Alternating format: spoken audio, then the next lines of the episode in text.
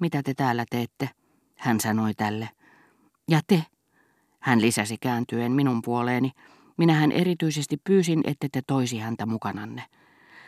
Ei hän olisi tahtonutkaan tuoda minua, sanoi Morel, suunnaten samalla paroniin naivin keimailevasti lattean surumielisiä ja vanhanaikaisen kaihomielisiä katseita, kasvoillaan ilme, jota kai itse piti vastustamattomana. Sen näköisenä kuin olisi halunnut itkeä ja samalla suudella paronia. Minä tulin itse, vastoin hänen tahtoaan. Tulin meidän ystävyytemme nimessä, rukoillakseni teitä polvillani luopumaan tästä mielettömyydestä. Monsieur de Charlie oli ilosta suunniltaan.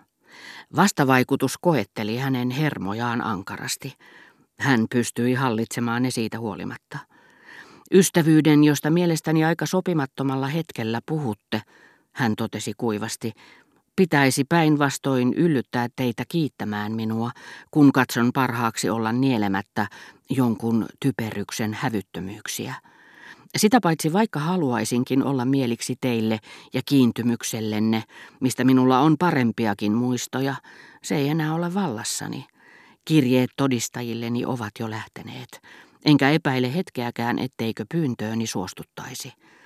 Te olette aina käyttäytynyt minua kohtaan kuin tylsimys, ja sen sijaan, että olisitte ollut ja syystäkin ylpeä osoittamastani erityisestä mieltymyksestä, sen sijaan, että olisitte tehnyt tiettäväksi aliupseerien ja sotilaspalvelijoiden laumalle, minkä keskellä armeijan laki pakottaa teidät elämään, millainen ylpeyden aihe minun kaltaiseni miehen ystävyys teille on. Te teitte kaikkenne ollaksenne osoittamatta kiitollisuuttanne, teitte siitä jopa typerän ylpeyden aiheen. Tiedän, että näin tehdessänne lisäsi paroni, jotta ei tulisi näkyviin, miten paljon tietyt kohtaukset olivat häntä nöyryyttäneet. Te olitte syypää vain siihen, että annoitte toisten kateellisuuden johtaa itseänne.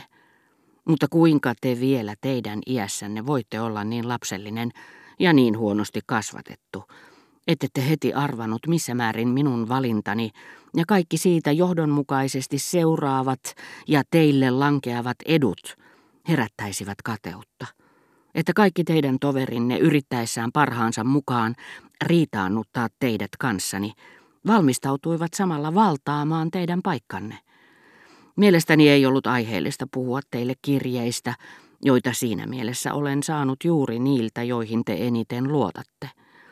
Minä halveksin yhtä paljon näiden lakeijoiden liehittelyä kuin heidän tehottomia pilapuheitaankin, Ainoa ihminen, josta välitän, olette te, koska pidän teistä. Mutta kiintymykselläkin on rajansa, ja teidän olisi pitänyt ajatella sitä.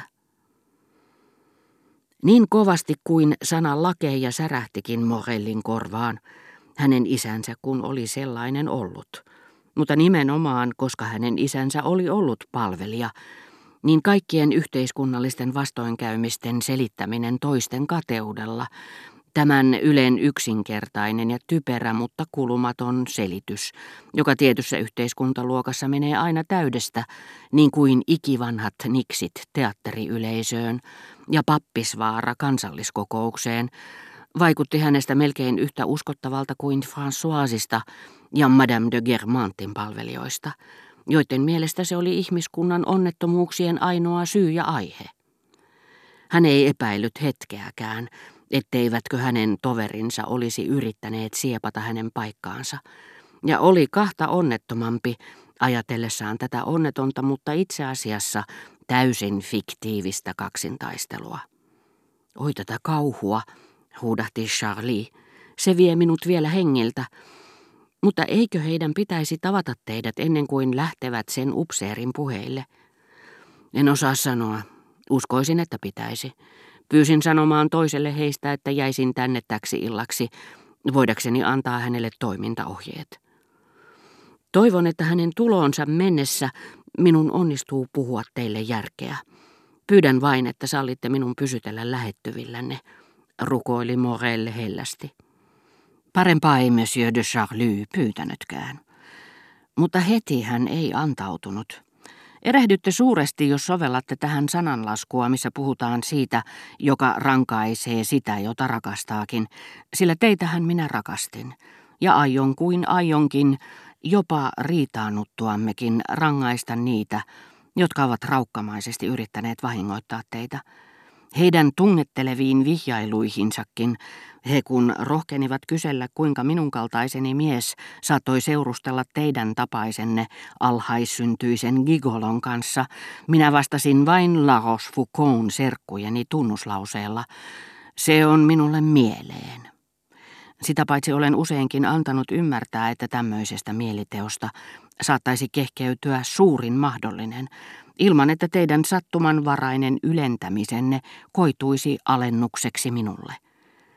Ja suorastaan mielipuolisessa pöyhkeyden puuskassa hän kohotti käsivartensa ja huusi tantus ab uno splendor.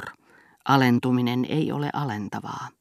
Hän lisäsi vähän tyynemmin toivuttuaan ylväästä hurmostilastaan. Toivottavasti molemmat vastustajani, vaikka ovatkin alempiarvoisia, ovat sentään sitä luokkaa, että voin vuodattaa heidän vertaan häpeää tuntematta. Siinä mielessä hienovaraiset tiedusteluni ovat kyllä osoittautuneet tyydyttäviksi. Jos osaisitte olla hiukankin kiitollinen, teidän pitäisi päinvastoin olla ylpeä nähdessänne, että minussa teidän takianne herää taas esi-isieni sotaisa mielenlaatu.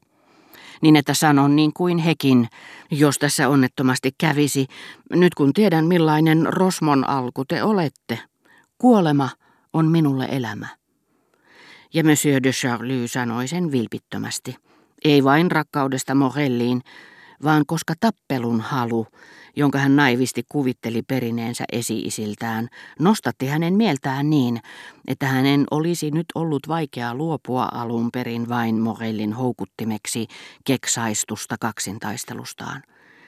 Kunnian loukkausjutuissa hän oli aina tuntenut olevansa uljas ja samastanut itsensä Germantin suvun kuuluisaan ylipäällikköön, kun taas kenen tahansa toisen kohdalla kaksintaisteluun ryhtyminen vaikutti hänestä mitättömältä pikkujutulta. Siitä voi tulla upea kohtaus, hän selitti meille tosissaan, painottaen juhlallisesti joka sanaa. Nähdä Sarah Bernhardt, Kotkan pojan osassa. Mitä se muka on? Pelkkää roskaa. Mune syli oidipuksena, roskaa. Korkeintaan, kun hän esiintyy Nimmin amfiteatterissa, voi puhua jonkinmoisesta kirkastumisesta, muodonmuutoksesta, mutta mitä se nyt on sen rinnalla, että saa nähdä itsensä ylipäällikön jälkeläisen miekkailevan? Pelkkä ajatuskin sai paronin ilon innoissaan tekemään hyökkäys- ja väistöliikkeitä parhaaseen Moliärin tyyliin, mikä sai meidät varovaisesti siirtämään kolpakkomme lähemmäksi ja pelkäämään, että heti ensimmäiset miekanpistot haavoittaisivat sekä vastustajat että todistajat ja lääkärin. Olisipa se houkutteleva näky taidemaalarille. Tehän tunnette Monsieur Elstirin. Hän sanoi sitten minulle, teidän pitäisi kutsua hänet paikalle. Vastasin, ettei hän ollut rannikolla. Monsieur de Charlie antoi ymmärtää, että voisimme lähettää hänelle sähkeen. Minä nyt sanoin sen vain hänen itsensä takia, hän lisäsi, kun pysyin vaiti. Mestarista on aina kiinnostavaa, sillä mestari hän mielestäni on ikuistaa moinen rodullinen eloon herääminen. Sellaista ei ehkä tapaa edes kerran vuosisadassa.